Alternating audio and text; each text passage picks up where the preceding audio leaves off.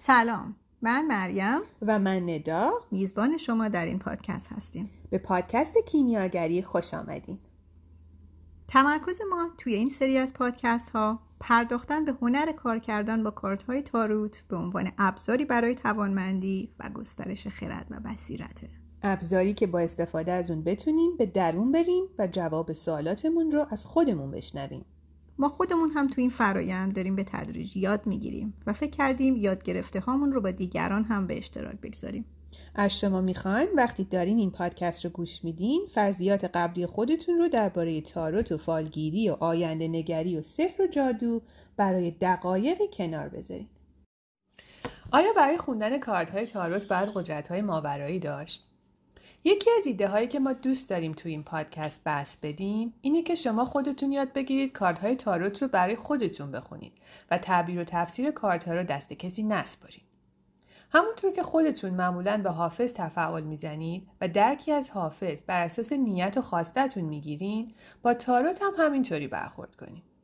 فقط تفاوتش در اینه که دایره لغات تاروت با دایره لغات حافظ تفاوت داره. یعنی همونطور که مجبور میشید گاهی بعضی از کلمات رو از توی واژه نامه نگاه کنید تا معنی شعر حافظ رو بفهمید، اینجا هم لازمه معنی‌های اولیه تصاویر و اعداد روی کارت رو یاد بگیرید.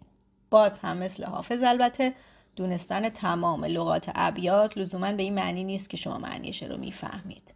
درباره تاروت هم همین شکلیه.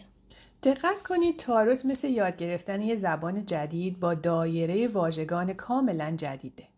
برای اینکه تو این زبون جدید مسلط بشین، باید وقت و انرژی بذارین و بدونیم که تنها با تمرین کردن هست که هر روز میتونین بهتر بشین و توی ارتباط برقرار کردن با کارتا پیشرفت کنین. شما وقتی کم کم به این زبان مسلط میشین، نشانه ها و سمبل ها و تصاویر روی کارت ها رو کم کم توی زندگی روزمره و دور و برتون میتونین ببینین. تا حالا شده شروع به یاد گرفتن زبان جدیدی بکنید؟ هیچ وقت دقت کردید وقتی لغتی رو بلد نیستید نه تو متن ها میبینیدش، نه تو فیلم ها و ویدیو ها و ترانه ها میشنویدش، ولی دقیقاً از روزی که معنی کلمه جدید رو یاد میگیرید یه دفعه شگفت زده میشید که چطور ممکنه این کلمه که تا این حد پرکاربرد بوده شما بلد نبودینش. چطوریه که از امروز که این کلمه جدید رو یاد گرفتید یه دفعه تمام متون و فیلم ها و ترانه ها و قصه هایی که دارید به اون زبون میشنوید این کلمه خاص رو به کار بردن. خب مسئله خیلی روشنه دیگه. کلمه ها کلمه همیشه حضور داشته، ولی چون شما معنیش رو نمیدونستید نه هیچ وقت میدیدینش و نه هیچ وقت میشنیدینش. تصاویر و نشانه های تاروت هم همین شکلی هن. وقتی با این کارت ها و تصاویر و نشانه ها و سمبول های اونا آشنا میشین، کم کم متوجه میشین چقدر از این تصاویر و نشانه ها اطرافتون و در زندگی روزمرتون وجود دارن. تصاویر و سمبول هایی که هر کدام معانی استعاری است، است، است، دارن و میخوان با شما ارتباط برقرار کنن و پیام هایی به شما بدن. ترس براتون نداره. ما کم کم با همدیگه جزئیات و کلیات و معانی کارت ها و اعداد و تصاویر و سمبول ها رو یاد میگیریم و مفصل دربارشون حرف میزنیم. ولی قبل از اینکه وارد مباحث معانی کارت ها بشیم باید اول یه سری پیشفرض های موجود درباره کارت های تاروت رو با هم بررسی کنیم. یکی از اولین پیشفرض ها همینه که مگه هر کس از در بیاد تو میتونه کارت تاروت بخونه؟ مگه کسی که تاروت میخونه و برای بقیه کارت میکشه و توصیه های عملی و غیر عملی برای زندگی مردم میده آدم معمولی مثل من و شماست؟ مگه اینها قدرت های ماورایی ندارن؟ مگه اینها آدمای خاصی نیستن؟ ما تو این اپیزود این پیشفرض رو بررسی میکنیم. آیا واقعاً باید آدم ویژه‌ای بود تا تونست کارت تاروت خوند؟ آیا باید به مراحل خاص روحی و روانی رسید تا تونست با کارت‌های تاروت ارتباط برقرار کرد؟ یکی از دلایلی که خیلی از افراد رو از نزدیک شدن به تاروت یا ابزارهای مشابه پس میزنه اینه که این آدما فکر میکنن همونطور که رو مبل خونه‌شون نشستن باید جن و پری ببینن یا رنگ حاله آدما رو ببینن یا زندگی دیگران مثل فیلم سینمایی جلوشون نمایش داده بشه.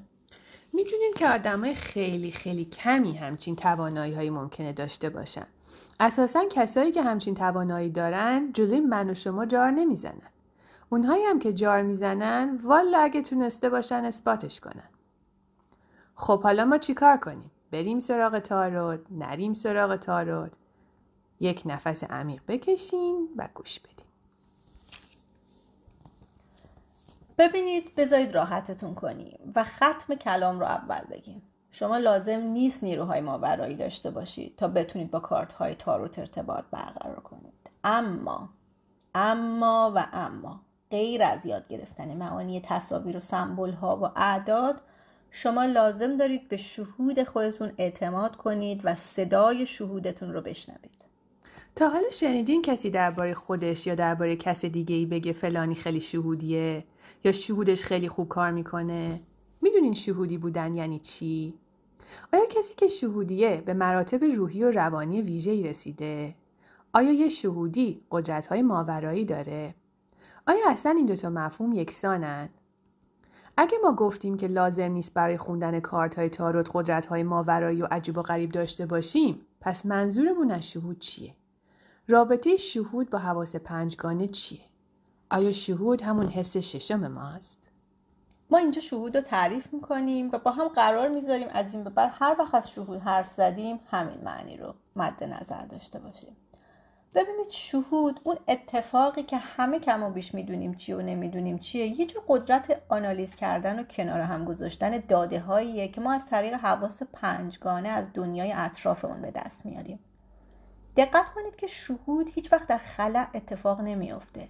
یعنی ما باید اول داده هایی رو از طریق دیدن و شنیدن و لمس کردن و بویدن و مزه کردن از جهان خارج به دست بیاریم و با استفاده از توانایی به اسم شهود بتونیم بین این داده ها ارتباط برقرار کنیم. شهود اون تواناییه که به شما کمک میکنه الگوهای مشابه بین پدیده های متفاوت رو ببینید. توانایی که به شما کمک میکنه بتونید بین داده های فعلی از جهان خارج و گذشته و آینده ارتباط پیدا کنید. البته تأکید کنیم که این داده ها در کنار داده های دیگه‌ای که شما قبلا از جهان خارج کسب کردین و یه جایی تو ذهنتون ثبت شده قرار می گیرن. ممکنه بعضی از این داده های قبلی رو به یاد بیارین و یا حتی ممکنه به یاد نیارین به طور مشخص. ولی به هر حال توی ذهن شما و روان شما این داده ها ثبت و ضبط شدن و شهود به شما کمک میکنه این داده ها رو کنار هم قرار بدین و در واقع نخهای متصل کننده رویدادها و حوادث و موضوعات رو تشخیص بدین.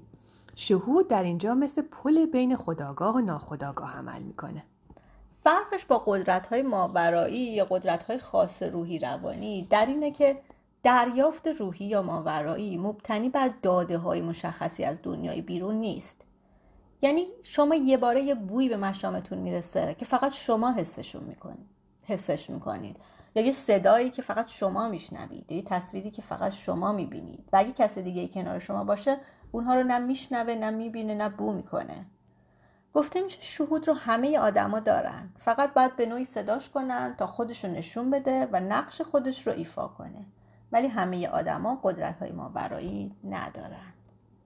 توی اپیزود بعدی براتون توضیح میدیم که چطوری میتونید شهود خودتون رو تقویت کنید و چه چیزی شهود نیست.